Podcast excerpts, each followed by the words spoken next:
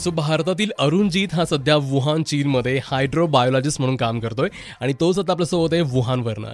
अरुणजीत आप 76 डेज़ से ज़्यादा दिन आप घर में बंद थे सो so, इतने दिन आपने घर में टाइम कैसे निकाला? इट वॉज़ वेरी स्ट्रेसफुल क्योंकि ये क्या हो रहा है क्या होने वाला है सब I can imagine what is going to happen sometimes i will die sometimes i will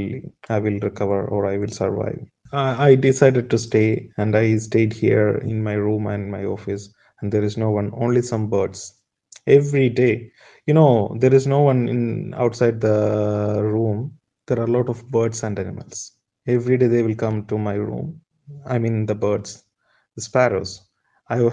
am talk, talking to sparrows every day nearly 50 60 number will come into my room 93.5 Red FM पर मैं हूँ अभिनीत आपके साथ बजाते रहो